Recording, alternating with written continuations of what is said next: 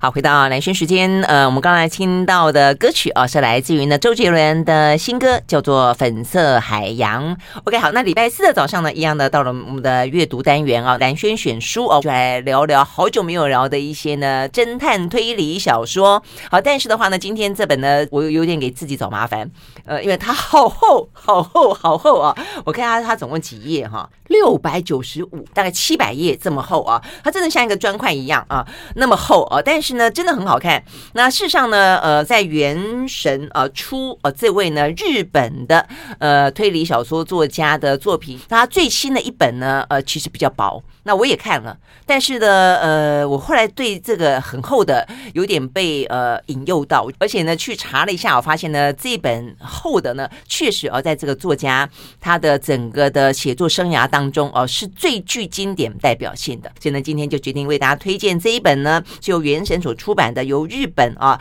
呃，有说，如果说呢，侦探推理界有所谓的诺贝尔奖的话，他们认为应该他拿下这个诺贝尔奖，还是横山秀夫。这本书呢，叫做《六四》。好，那在现场呢，邀请到呢是大家也熟悉台湾推理作家协会的常务理事东阳，那我们来现场来，Hello，东阳你好，嗯，主持人好，各位听众大家好，嗯，OK，好，你说这个横山秀夫事实上是当初你签了这个书的版权，呃，现在虽然是原神出，但是他在早期的两部作品啊，哦、一本叫做《影子的季节》，一本叫《动机》，那两本的短篇小说集是我在脸谱工作的时候，哦、算起来应该已经有。十五六年前的时候，那时候签了他的作品，真的哈，所以那么早以前你就觉得他的作品好看？嗯、是，但是现在讲起来有点小后悔啊。就是那时候觉得好看的书，可能在当时的读者，或者说当我们谈到日本推理小说，那说日本推理小说比较多，所谓的我们在过去节目当中有谈过，像是本格派啦，然后像是社会派啦这种很解谜或是很社会事件的故事的时候，嗯，横山秀夫刚好刚好在那时候是打开一条新的路。Uh huh. 这条新的路，我们过去会称之为叫做警察小说。但警察小说呢，oh, 它是警察小说。嗯、对，因为过去我们在看警察小说，以警察作为主角的时候，大部分是刑警。他办的是刑案，哈，就是比如说谋杀啦，或是绑架啦这种调查的案件。嗯，可是横山秀夫那时候我出的那两部短篇小说集很奇怪，所谓的奇怪呢是，他写警察，可是是讲那种比如说是做公关的，嗯，公关部门的警察，或是做庶务部门的交通交通课之类的，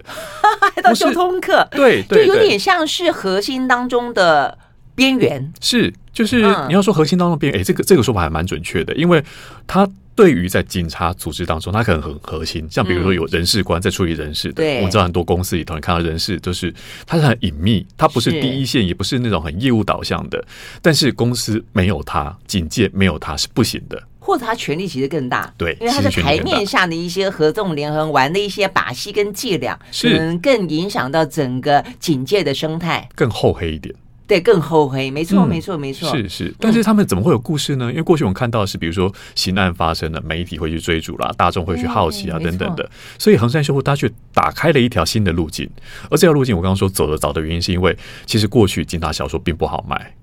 对，我知道蓝学姐喜欢说，像比如说尤奈斯伯笔下那个哈利警探，那个警察，你会你会觉得他很迷人，是。可是那个迷人是大概这几年哈，就是大概近十年才开始，我们去看到说这些警察他可能会有酗酒失婚的问题，但是他在表现出那种所谓的冷硬，然后在表现角色的性格的时候，你会喜欢上他。对，你喜欢的不是他的身份，不是他警察身份，而是他的个性。对，他的人性的部分。哎，可是我觉得他他跟这个我们看到欧美的那一种警察。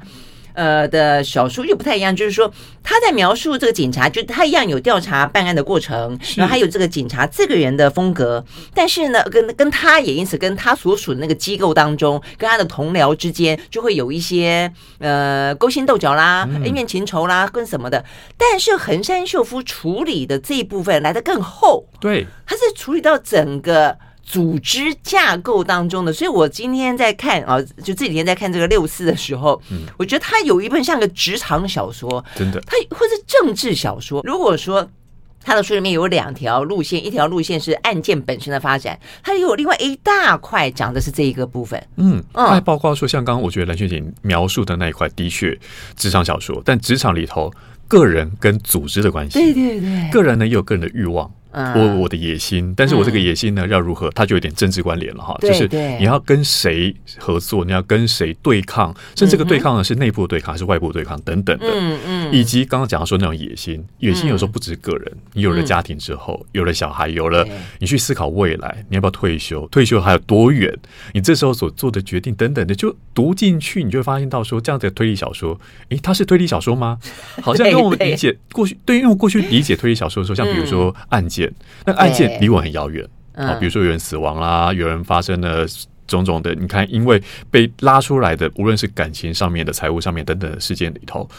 在读横山的作品，我觉得很职场、很个人、很他被日本文坛描述说他是一个一笔入魂的作家。我觉得那个魂，它可以用两个层次来讲，第一个是角色的灵魂，你看到角色的灵魂，嗯，第二个是你自己的灵魂也被感召了。在这个故事当中，你会觉得，当他角色面临到两难的时候，自己会怎么做呢？所以我觉得，在谈这部作品，他就跳脱出我们过去在看推理小说理解的推理，但是他就更像文学要去处理的面向，他去处理，比如说讲讲的刚刚讲的人性啊，这个人性呢，不是他人的人性，而是自己。嗯，而且我觉得这有一种，呃，当我们。年龄层好，或者说社会历练越有到一定程度的时候，嗯、读起来越有感觉，嗯，越有味道，对啊，嗯、因为所有的事情它都是有很多很多面向，对不对？就像是一个呃侦探，一个警察正在办案，但同时他可能面对自己家里面呃女儿失踪啊，这就是这个本书的主角，女儿失踪，然后呢回到职场上，呃，做一个公关长啊，在这个警戒当中，他要面对媒体，媒体跟媒体之间还勾心斗角，还要比谁拿独家，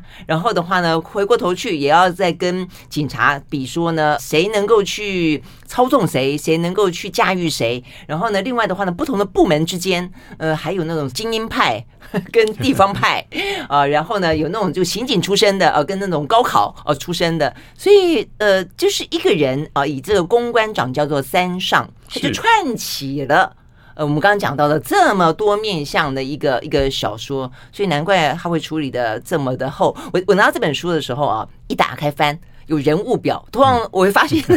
一本小说如果有人物表的时候，就代表说哇，这个应该是非常的呃盘根错节，应该非常的呃这个纵横曲折，但是读起来就是很过瘾就是了。这个原神是他出的呃最新的一本叫做。高度狂热是在讲一个也是警察，但是跟登山的故事有关的。是的，我觉得也不错。但是比起这本六四，我觉得呃故事的情节简单了一点。所以六四在他的作品里面的分量是什么？我觉得，如果以横山秀夫或我们谈到一个作家的代表作，可能代表作家也是代表读者对他的第一印象入门的话，六四的确是横山秀夫的代表作。嗯，而且那几年前前写的，他是二零一二年的时候，所以是十年前的作品。十年前的，是那这部作品其实读者也期待已久哈，因为他在六四之前的作品，其实隔了一段时间。那那时候相传就是横山秀夫写到作品有点，他后来也承承认哈，就在精神上面他压力很大。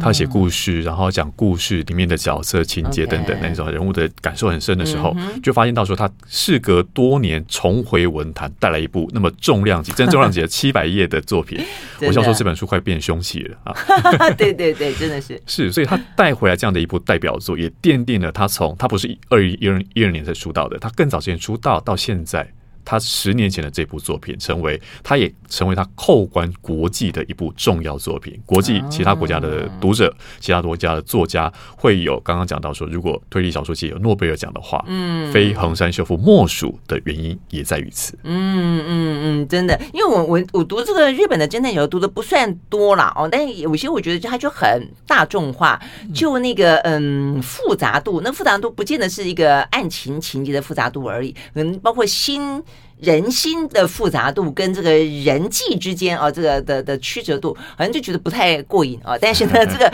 横山秀夫这个的话呢，看起来嗯，真的就是一层又一层啊。我们休息再回来继续聊。尤其是呢，呃，这本书我们刚刚讲到说，有一部分你读起来好像有一度啊，这个像是职场小说一样，你差点忘记你在读推理小说了。但是哎，突然之间。最后那个哇，突然之间来的情节又回到了案情，超乎想象哦！所以呢，这个感觉上有点被回马枪到的感觉了啊！我们休息了，再回到现场继续聊。I like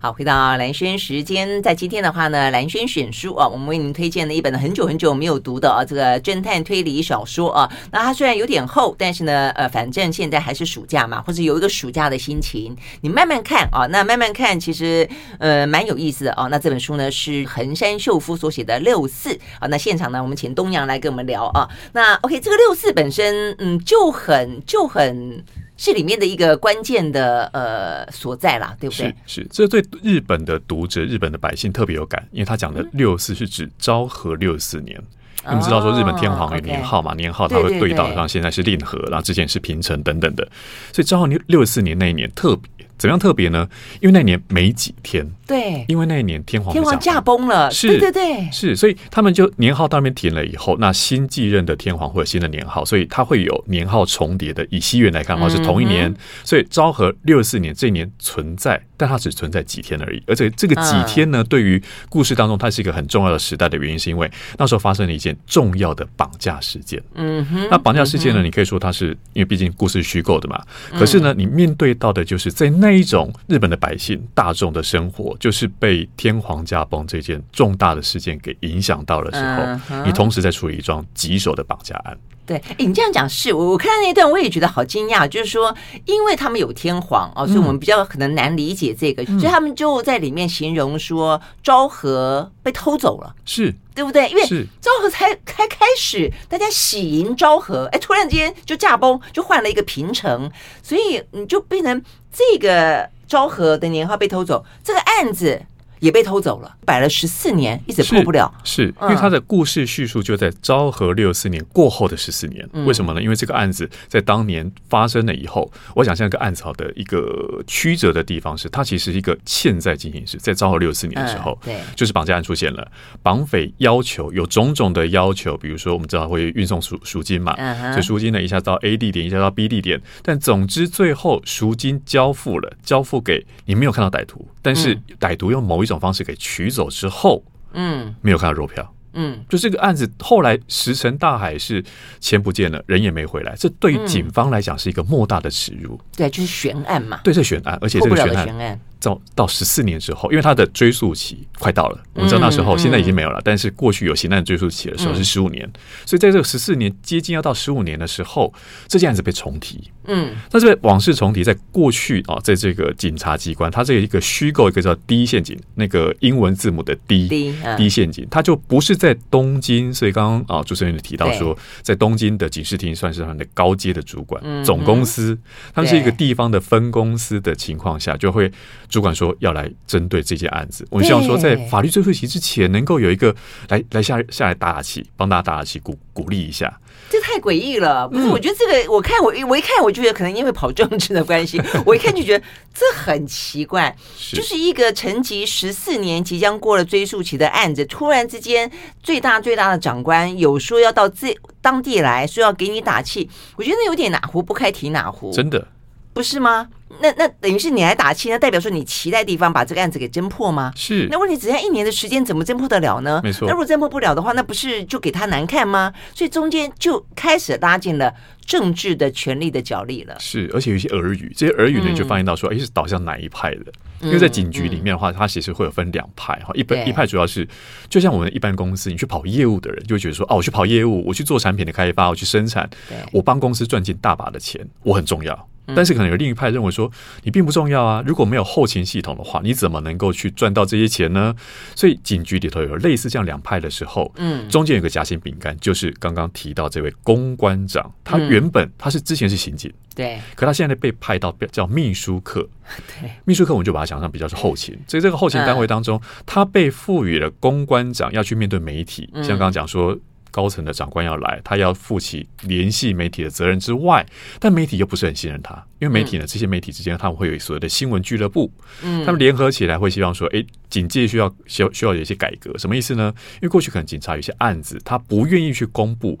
受害人是谁？不愿意公布。加害人是谁？嫌犯是嫌犯是谁？这些他都是不是很透明，然后讲的有点无关痛痒的。嗯、我想雷雪姐过去在跑媒体，也非常能够体会那种感觉哈。嗯、所以，就这个公关长，他希望能够有一些改革。面对的时候，他又卡着的是，他有一个家务事让他烦心。对，他女儿失踪。没错。而且他女儿失踪之后，他担心他女儿失踪那个又感觉隐隐然跟十四年前的绑架案，我觉得好像不断的有一点点暗示性，跟什么样的连结正在发生一样。没错，所以他就是一种蜡烛两头烧，家庭烧，然后公务也烧。家庭的那一块，他有时候在故事里头，我觉得读起来会让我有点提心吊胆的地方是，他跟他太太会去认尸。嗯，对，因为就是有一些无名氏出现的时候，他不确定是不是自己的女儿，嗯，可能性性别上是女性，但是年龄又像的时候，所以他同时有这样煎熬，他要同时要去处理警察里头，因为他虽然是前刑警，他虽然是刑警部门的，对。他前同事并不并不体谅他，嗯，觉得说你是叛徒，虽然你是被调派到秘书科去，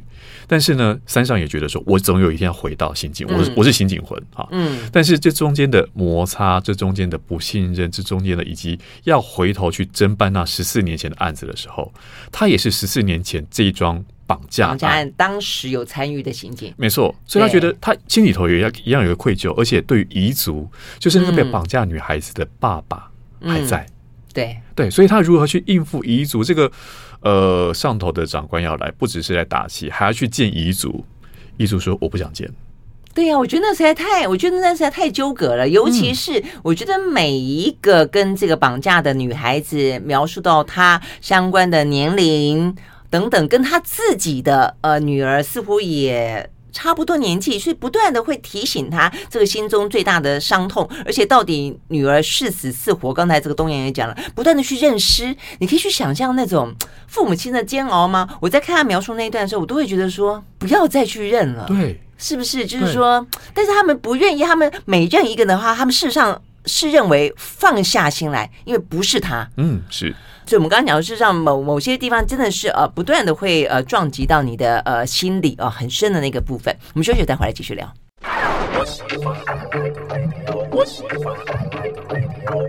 好，回到蓝轩时间，继续和现场邀请到的东阳来聊天啊，聊这本呢推理侦探小说哦，它是来自于日本的作家横山秀夫哦所写的，叫做《六四》哦，厚厚的一本。那这个六四的话呢，它讲的是一个事件，在写作的当下是沉寂了十四年的一个绑架案啊，但是它是个悬案，呃，至今未破哦，就是女孩子没回来，钱也给了，但是到底是谁犯下的呢？那在这个事件过后的一段时间，警界的。人不知道为什么都会接到无名的无声的电话，那连主角这个三上，呃，他的孩女儿不是我们刚才讲也失踪了嘛？啊，他们家以为接到这个无声电话，他都骗自己说这个无声电话是女儿打来的。只是想听听爸妈的声音，但是呢，当然中间也暗示的是不是也是有可能是歹徒或是谁打来的？但总之，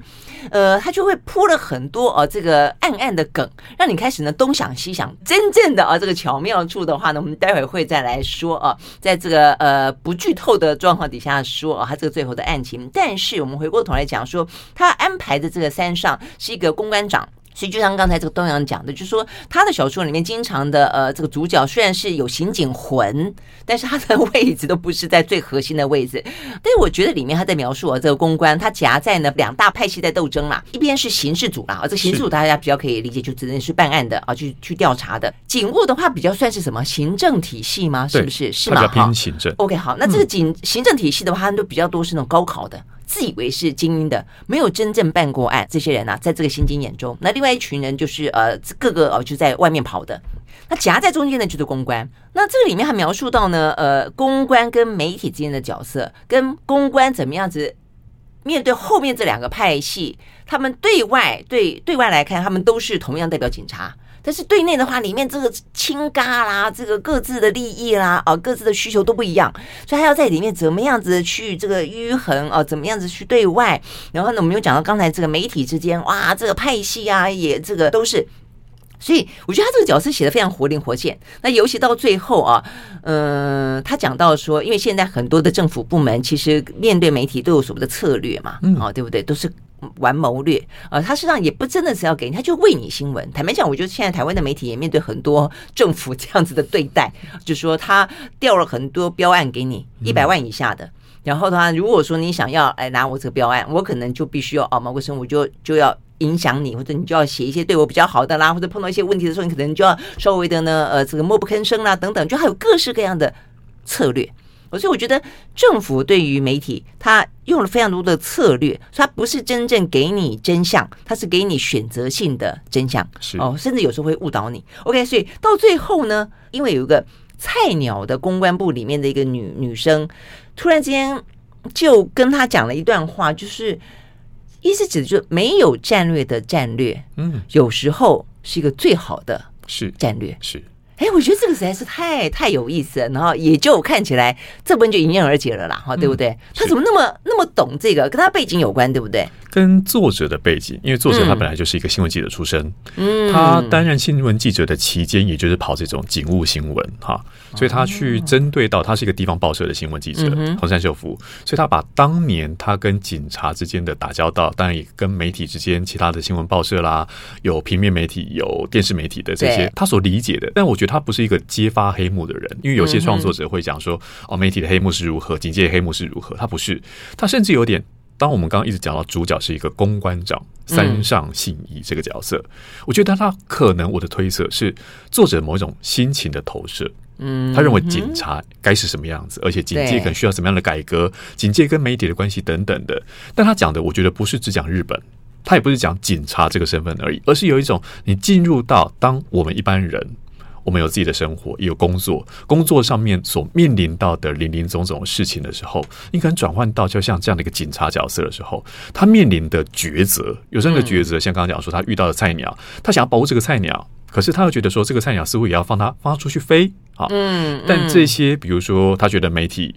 不是不算坏啦，但是他是不是可以信任的呢？尤其刚刚讲说这个菜鸟是个女女警，对，里面的不断的暗示说呢，很多的媒体记者很怕这位女警，是。然后的话呢，所以如果说你要去安抚这些媒体的时候，你要不要让这个女警出面呢？他就好像用用女色不对，对，我觉得这部分也是描述的很细腻，嗯。但是对于那个当事人来说，对于女警来说，她可能就是她的工作之一啊。为什么其他的公关部门的？的的警警察都都去跟媒体用他的方式去沟通，那不能说因为他长得美，他就没有被赋予这样的去沟通的机会嘛？对不对？是是是，所以我觉得这一部分故事当中，在描述的时候，在读的当下，它蕴藏着推理小说的谜团。这个谜团来自于刚刚讲说，呃，当公关长这样想的时候，他底下的员工其实不这样想，好，他底下的女警不这样不这样想。搞不好记者也不这样想，嗯，好，所以很多可能会我们常会用一个词语叫脑补，我们去脑补说啊，应该是怎么样反应的时候，故事里头就可能会存在这些盲点，包括十四年前的那桩绑架案，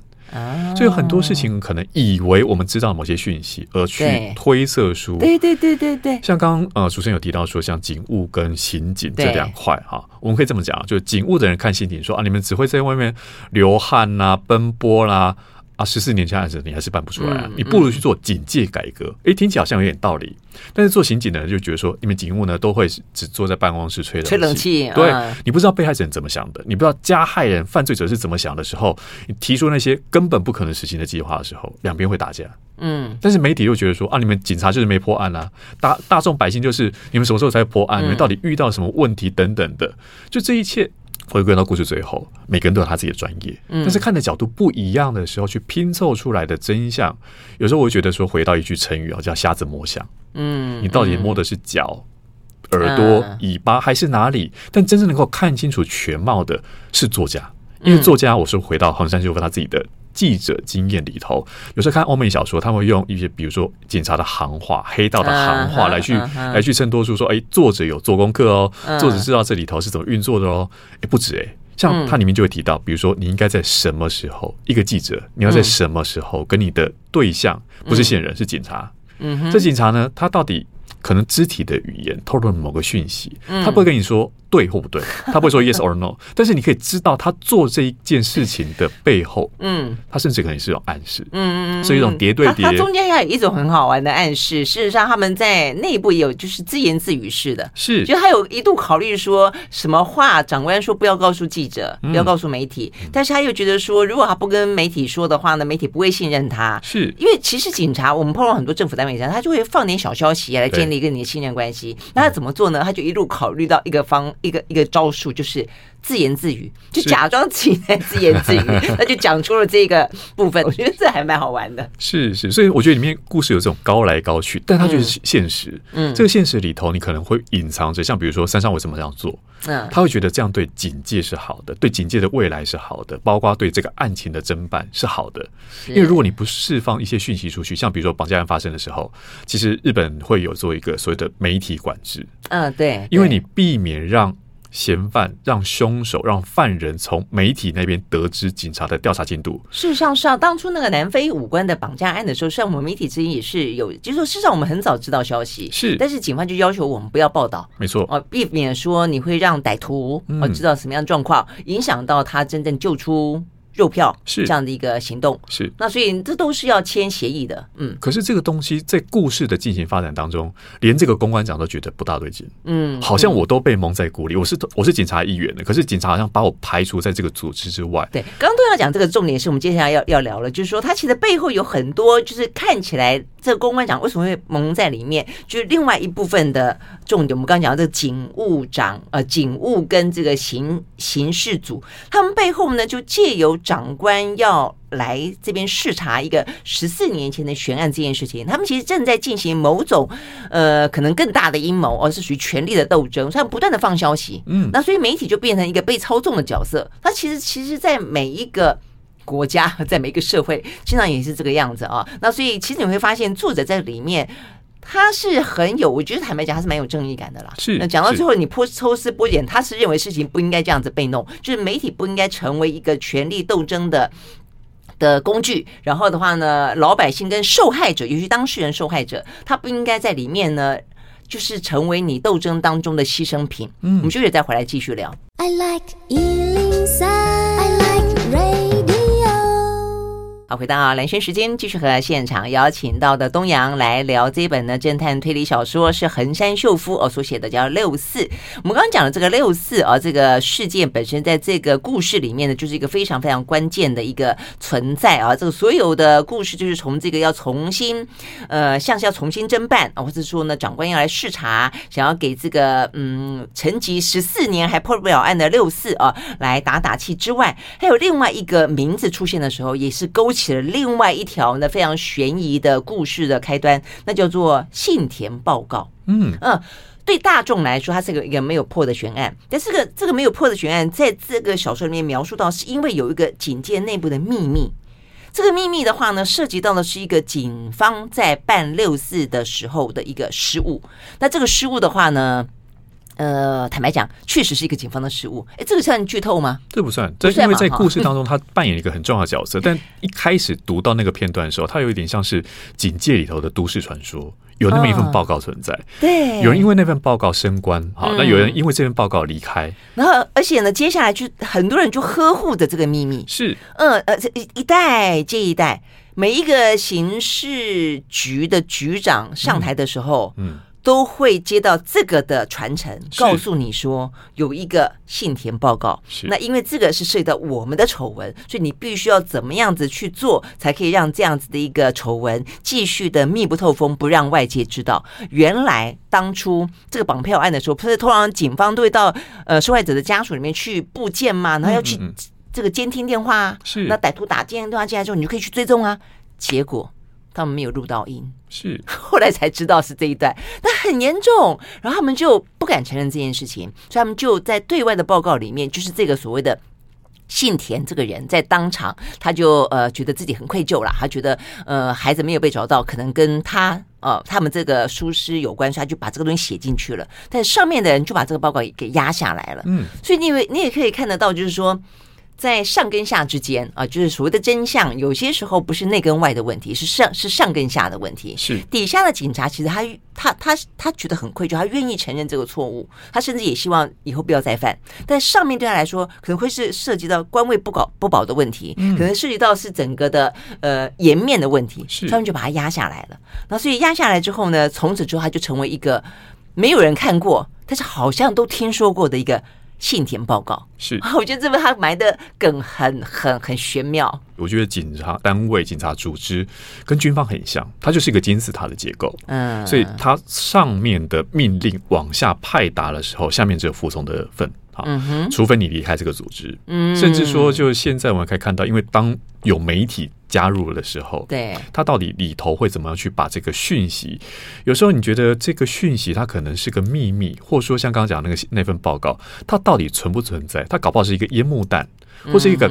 搞定另外一个派系的秘密武器，这中间你真的抓不清楚，因为没有人愿意去承认它的时候，它变成一则传说般的存在。但似乎这个案子当十四年即将面临到十五年满的时候，对，不得不去面对它，而且不得不去揭开它的潘多拉盒子的时候，也没人知道说它打开之后会发生什么事情。嗯，所以整个故事里头，我觉得在推理小说，在西方我们这些描述推理小说的字眼是用 mystery。神秘的，嗯，嗯，所以那个神秘性在故事步步紧逼的状态下，他在每一个人面前，比如说在警务科面前，在刑警单位的面前，或在公关长的面前，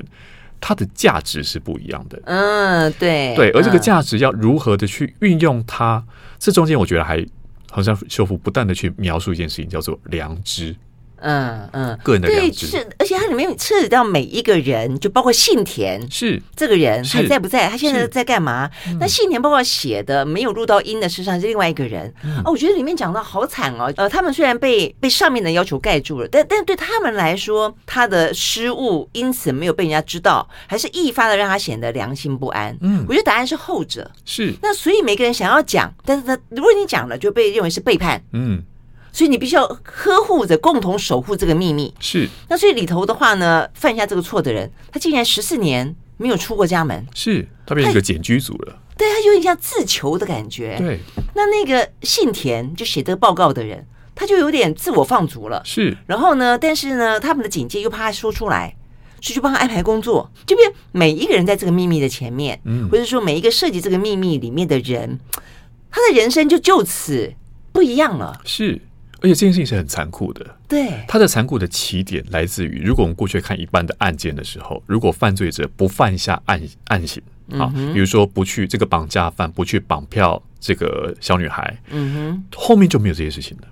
嗯。可是我们总觉得好像是我只要抓到绑架犯，一切事情都解决。不在他成为悬案的时候，你可能也会一般大众会认为说，就是警方办案不力嘛的结果。但你看到说，其实里面有非常多人。背负这个秘密的时候，他的人生可能就此变掉。没错，对，所以这个故事，我觉得它是进入到了，我觉得在呃戏剧性的方面的时候，你看可以看出这个故事里头有有一种案外案，在更内内里的时候，你看到更多，它是黑暗吗？也不尽然，甚至里面的人也在寻求赎罪的机会。没错，对，所以这边也，它里面的很多线索埋得很深。那受害者呢？是受害者的爸爸宇公，他不知道这件事情吗？是。那他怎么面对这件事情呢？当他发现，哎，为什么明明当天没有录到音，我怎么都没有听到警方对外做这个说明？为什么媒体从来都没有报报告过呢？他这个爸爸接下来又怎么过他那个十四年？他其实，在中间还有一条线。但我差点以为他是一个职场小说之后，后来突然之间又回来了。没错啊，原来这个。线埋的真身，我们休息再回来。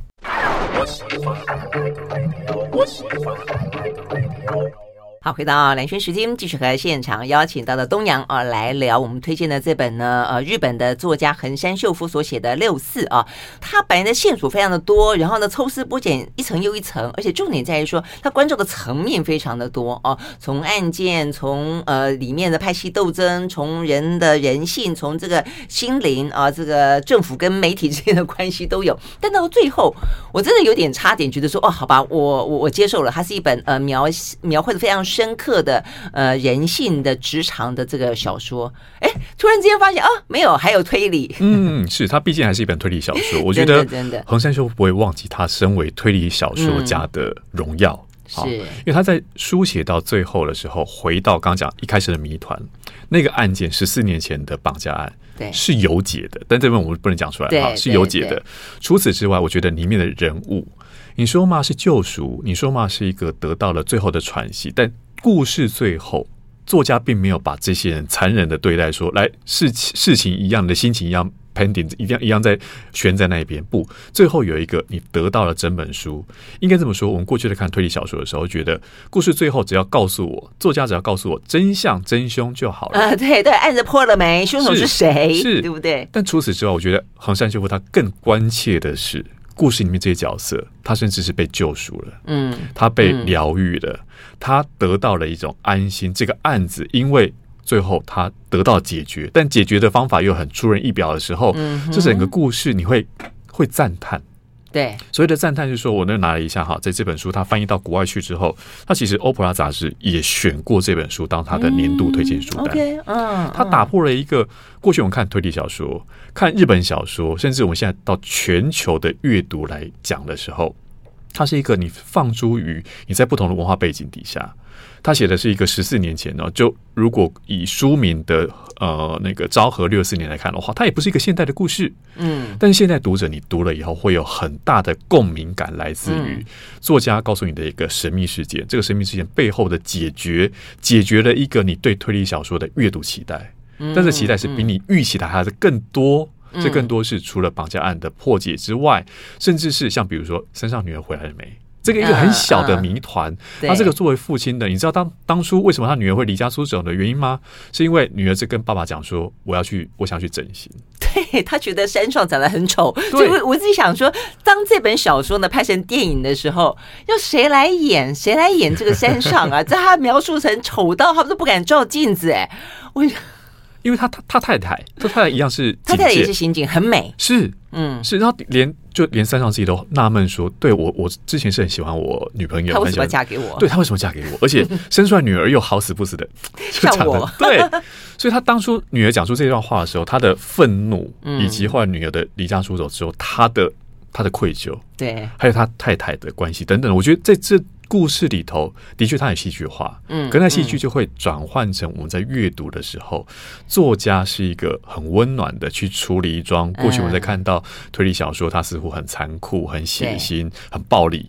但他处理的这一部分是推理小说作家是一个很柔软的在处理，没错，没错，没错，就是说，就像刚才呃，东阳说，就是第一个，就是他不是在乎的是水落石出，嗯。而已，或者说，甚至有些部分，其实你看完了，你还是不晓得，呃，到底谁怎么样了没？但是他，他第一个，我觉得正义在里面得到某种程度的伸张，是他要的。是再一个就是说，真正的受害者，嗯，他其实要的不见得是破案不破案，而且他是不是有被注意到？所以他就像是我刚才跟东阳讲，他中间有一个在里面算很小的 case 啦，就是一个呃，开车撞撞死。一个孕妇开车撞死人，那这个孕妇本身的话呢，呃，她的名字该不该被揭露？那重点在于说呢，呃，后来还没有揭露这个孕妇的名字，觉得应该保护那个孕妇。那事实上背后，因为这个孕妇是一个呃很有钱的人的家的千金呐啊，那不管。但重点在于说，那个嗯受害者老先生后来死了。是横山秀夫在写这一段的时候，他的说法是说，他觉得遗憾的地方，也就是他透过的公关长的说法